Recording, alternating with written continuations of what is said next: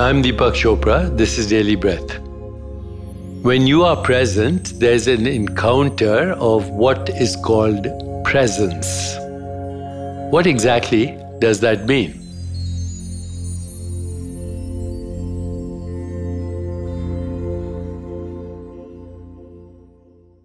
Presence means showing up in your own life, becoming much more aware. In fact, just being present. It requires the mind to show up as well as the spirit to show up.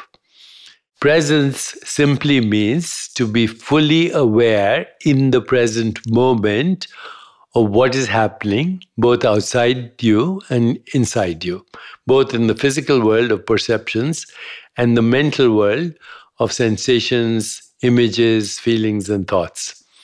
Normally, we drift in and out of awareness, and as we do, this creates the unpredictability of what we call being present, or the unpredictability of what we call presence we are typically in a state of dissociation or disconnect.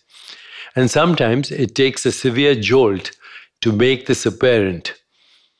There's a tradition of placing the body under intense stress, which can cause a sudden snap into full awareness.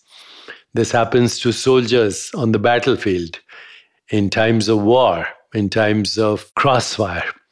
A state of fear and apprehension is transformed into sensations of total awareness, of being present fully and totally in what we call the now.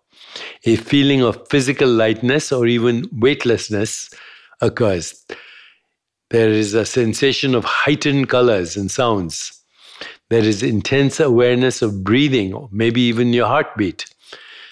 There is sometimes tingling energy in the body frequently total relaxation, even a sense of euphoria. This heightened awareness isn't tense, excited, and physically exhausting in the aftermath. These are all hallmarks of an adrenaline rush. The after effects of an episode of higher consciousness are, in contrast, totally relaxed and blissful.